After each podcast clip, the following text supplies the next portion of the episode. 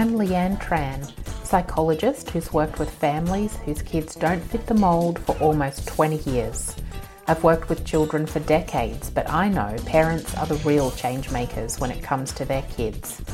Having three kids of my own means I know it's not easy. Parent Like a Psychologist is all about simplifying how you support your kids with psychology information filtered through years of experience to take you from overwhelmed to confident. Come on in.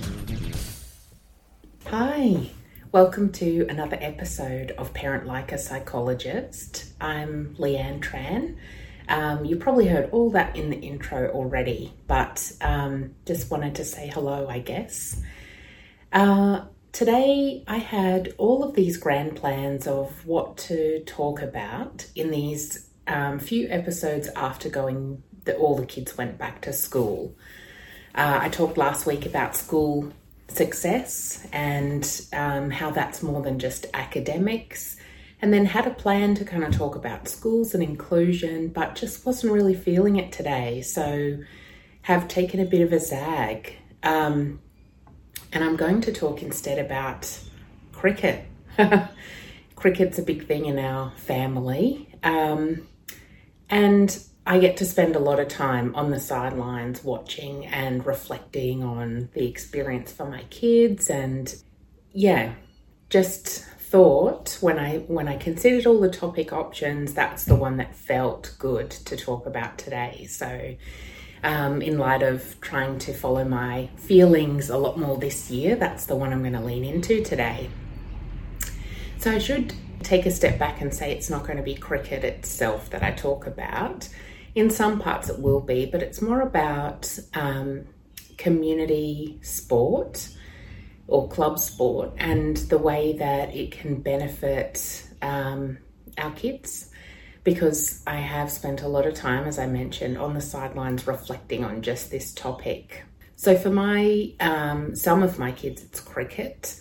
Um, that's kind of the only thing they do. They play it year round. So that really gives you an insight into how many hours I've been sitting on the sidelines watching and thinking. Um, but for your kids, it could be something else. It doesn't, the sport itself is not uh, that important, really. It's, well, it's not um, at all. It, it's only important in the sense that it's the right fit for your child. If they're interested and they enjoy the sport, those are the main things. Um, and in that way, that's the kind of sport I'll be talking about. I wanted to start off by highlighting the fact that it allows our kids to develop stress management. Um, my family have been watching the cricket on TV the last couple of days over the long weekend. Um, Australia's been playing the West Indies and also the women's cricket. Sorry, I should say the men were playing West Indies. The the women women's cricket was also on. Um, lots of opportunities for stress management. I think that's both watching and playing. But what I I guess what I want to focus on by playing it is that through that physical activity, um, there's lots of endorphins released that gives kids that opportunity to manage stress in a really proactive way. Um, it lets kids release a lot of pent up feelings as well, which is really good. Often I, I suggest for families, whether their kids have, um, you know, stress in the way that it makes it hard to cope throughout the week at school, or whether they have more significant challenges like anxiety, that having um, routine physical activity and exercise is really helpful. And so sometimes that's not so fun. But if you have a team sport to play, um, it can be a lot more fun to get that physical activity in a couple of times a week. So, usually there's a game on the weekend and one or two training sessions during the week. Um, you can pick a sport that's right for your child in terms of the expectations, but I think it's also really important to pick a club that is um, a great fit for your child. and when I say that, I mean for things like, you know, if you're not quite up to it for the training that week, um, a club that's prioritizes well-being over um, sporting achievement and success is going to be better and they will be much more relaxed in their approach to that kind of stuff and it's better to have um, well in my opinion anyway it's better to have some sessions regularly booked in during the week and if you're not up to it you don't go versus trying every day to get your kids to do some kind of physical activity to, to boost their um, positive emotions and manage stress. It's a lot easier if it's already just part of the schedule. Um, so that's a, one big thing. But the thing that I like um, a lot more about being part of a, a team sport and a community team is the sense of developing competence that kids get. I think it's really important for kids to um, have a way to devote themselves to developing a skill. And it's not the skill itself that's important, it's more that experience of knowing if you put your mind to something and dedicate yourself to something, you will improve in it. Sometimes our kids don't get that experience at school. Um, and sometimes they might, but it's really stressful. It's not an enjoyable way of developing a skill. Whereas if your kids are really interested in the sport they're playing, um, they will naturally enjoy developing those skills, either altogether or singular skills that they want to focus and develop on. Um, that's the part that I think is an invaluable opportunity for kids.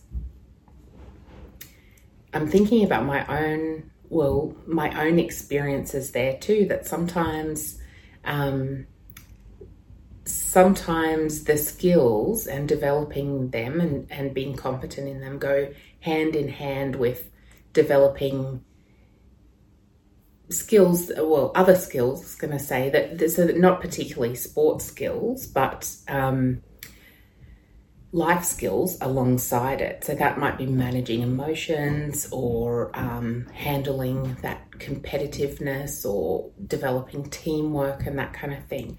So those things can all happen along the wayside as well without necessarily dedicating yourself to developing those skills. So I've made a note about a couple that I wanted to talk about. Ones I think are yeah, handling the emotions of the game. So I'd call that emotional regulation in its biggest kind of definition. Um, it's basically handling the highs and lows that come along with a game. Um, it's not just winning or losing, it's when things don't go your way or when a teammate disappoints you, or um, that's a big one in cricket. If you've bowled a really great ball and then a teammate drops the catch, it's oh, so frustrating for these poor kids, and you can see it. Uh, I shouldn't say poor kids. I mean, cricket's a game that you love and hate with equal measure sometimes as a player. Um, but I think developing those skills of handling it and bouncing back as well is important. If something happens mid game that's really upsetting, you know, most mostly you're trying to bounce back from that so that you can keep playing the game. Um, and it's not so much about just pushing it down and pushing through, it's about having ways to talk yourself through those situations. Um, and so that means that you're develop or your kids are developing positive self-talk, which is an amazing skill to have. That ability to um, probably should define it in case you don't know what positive self talk is, but it's kind of telling yourself positive things or coaching yourself through a different situation. So it might be saying to yourself, like, it's okay, you, you know, it's not gone your way, but you can hang in there, you can try again a different way. Um, or it might be reminding yourself, okay, you've practiced this at training, you know what to do, you can do this and that ability to coach yourself is helpful in a range of other real life situations. So it's a way that we manage our emotions a lot. So if we're frustrated, we'll often coach ourselves through it.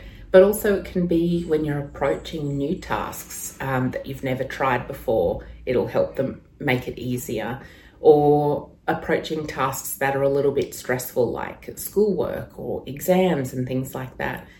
The ability to coach yourself through it is an incredible skill to have yeah, the probably like that skill developed too way before kids would be playing cricket because it's around. Oh, maybe not. There might be some fanatics um, around there, but three or four, maybe four years old. I think it's around kindergarten age. Um, so keep that in mind. So you have the expectations that are adjusted for where your child's at, but um, once and you know it's a thing that can take years to develop. So um, don't put too much pressure on it happening straight away. You don't even need to put any pressure on it. I think it just happens by experience and continued practice of the skill. I think with that, so managing emotions, the highs and lows, and the bounce back, also comes that um, that's where we that those are the kind of experiences that lead to resilience. Um, and resilience is really the ability to keep going despite the fact things are difficult and hard work. And from that resilience, I think then if kids are quite practiced in that, picking themselves up and continuing is what then moves into this uh, concept called grit. Um, and that's the ability to be able to keep picking yourself up when things um, don't go well and continually putting in effort to things. And that's something that's invaluable for kids who have other challenges in their life. So I'm thinking particularly of kids who might have learning challenges at school. Often it's that grit and keeping going that um, they will learn and develop um, that other children don't. So, for example, if it's children who where things come easily to them, learning comes easily to them. Um, they don't have to experience that feeling of digging in and, and keeping at it day after day. And so that's something that you can develop and experience through um, sport as well. Why I mention grit is that um, it kind of links a little bit to what I was talking about in the last episode about you know, success at school, which is more than just academics. But some studies show that things like qualities like grit and that ability to stick at something and persevere despite it being difficult is um, really predictive of, of later success in life.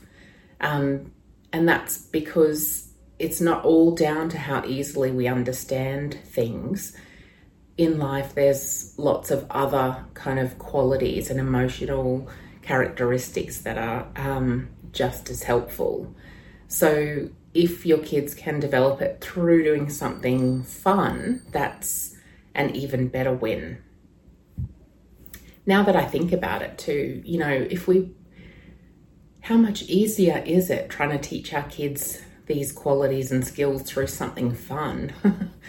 than through something that they don't want to do. Um, I think the more times you can do things um, that are helpful for your kids psychologically and in terms of their development, but that take the easiest path forward through fun and games and play, that's just the the way forward for um, not only their development and enjoyment of life, but for your stress levels and your enjoyment of life as well. That kind of leads me into one of the last points I wanted to make about this because, um, yeah, so I've talked about lots of the things. There, there are other benefits like motor skills and development and um, social opportunities as well that then can, um, what's the word, kind of generalize into other life skills as well. But I think um, those are just added benefits, I guess. Probably if you asked somebody else, like a, a physiotherapist, they would focus more on the motor skills than the emotional skills, I guess. But that's for them to probably say, not me.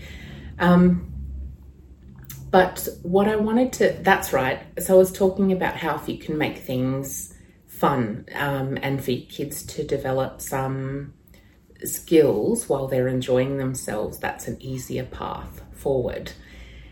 The other thing that occurs to me, and a thing that I've noticed a lot through my cricket watching, is that that's one of the biggest, one of the biggest um, Sorry, I, my kids are getting ready for school out there. I can hear them being loud. um, just totally distracted me. So, what I wanted to say was one of the biggest benefits of being involved in a team sport or club sport and community sport is that it takes the pressure off you as the parent to be solely responsible um, for all of these things. And I have watched time and again coaches having an incredible impact on the kids um, they're coaching in their team. And not only that, sometimes it's the um, the older players as well, and whether they're in a captain role or not, whether they've just done it for one year longer than your kid or not, there are other people that your children end up looking to um, and benefiting from in a way that you can't reach them as a parent.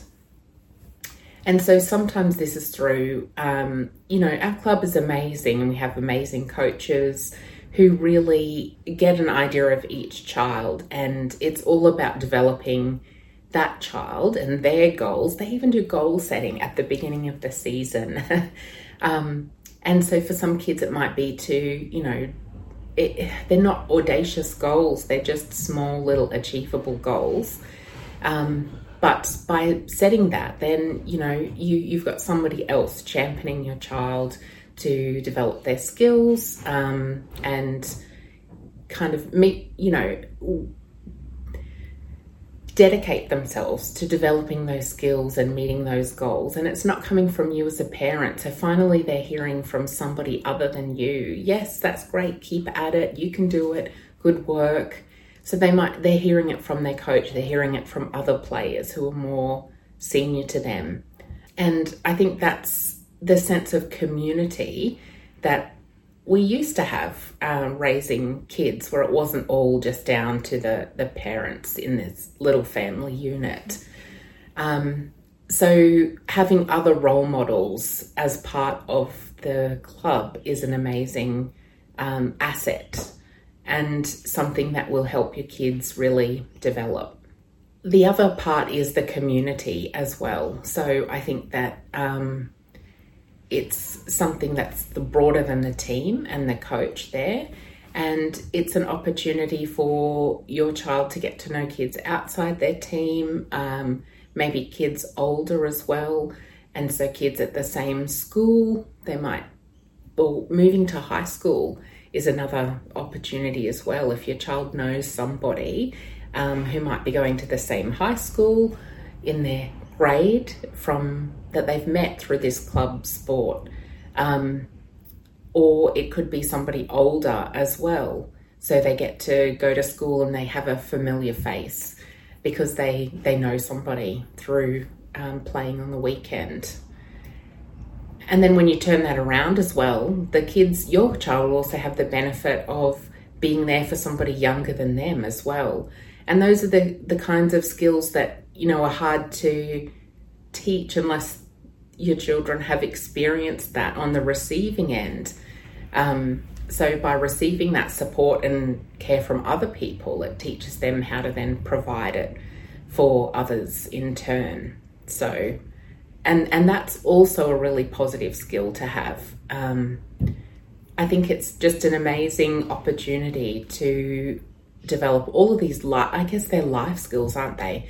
Managing emotions and um, grit, resilience, self talk, and stress management. Um, yeah, so I don't know. It's my my little cricket passion speech today, I guess.